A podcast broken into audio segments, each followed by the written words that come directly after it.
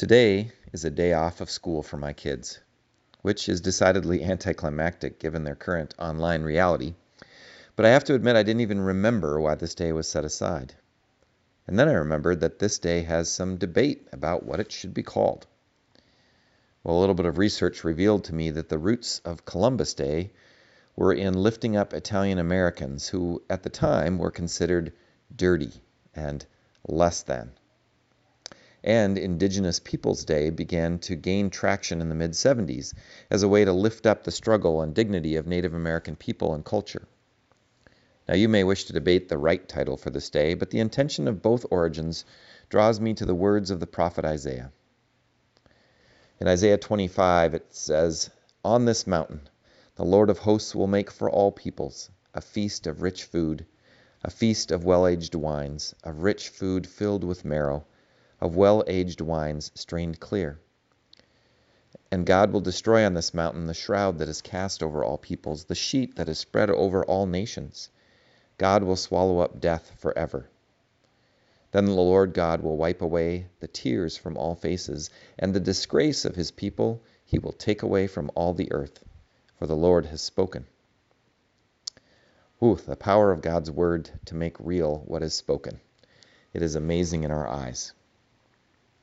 Now, I know this vision draws me to a kind of fullness of time, Christ return moment. But on this day, I remember two mountains on which God laid a feast for our church on youth servant trips in the past.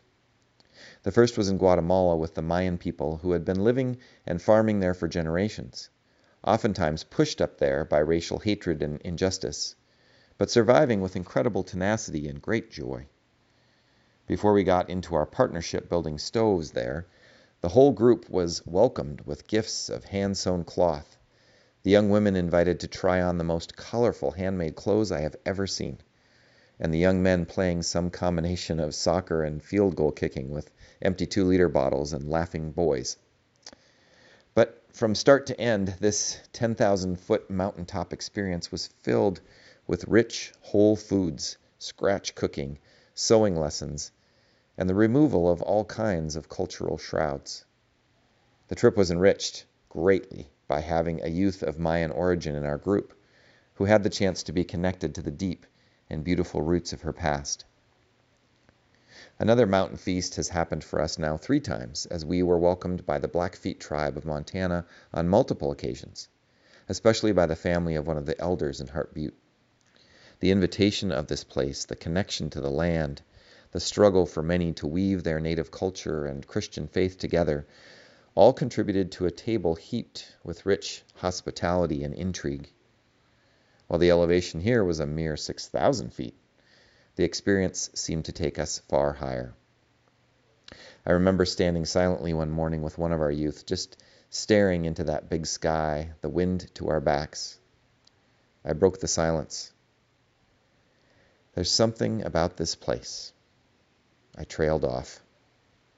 Yeah, he whispered, gaze fixed, not moving a muscle, as we kind of read each other's minds.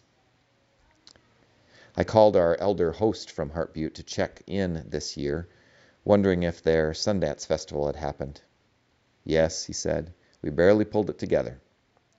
And then he added a holy word of, that represented our connection and communion together. He said, And this year, we put a cross on the center pole to remember all the work these church youth groups have done with us. Now, I can't explain the depth of all that means in this short devotion, but it is something that humbles me greatly, and those are words I will never forget.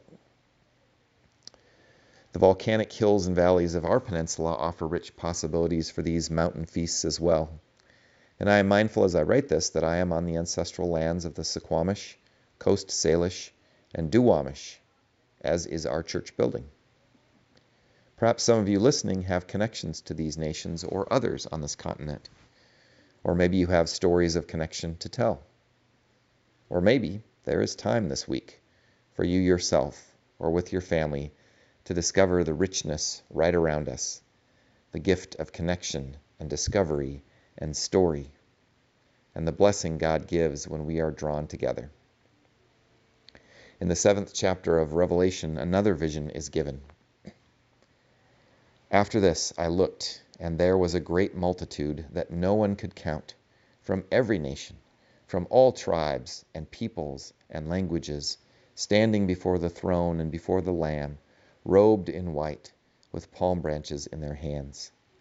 They sang with everlasting joy. Salvation belongs to our God and to Christ the Lamb forever and ever.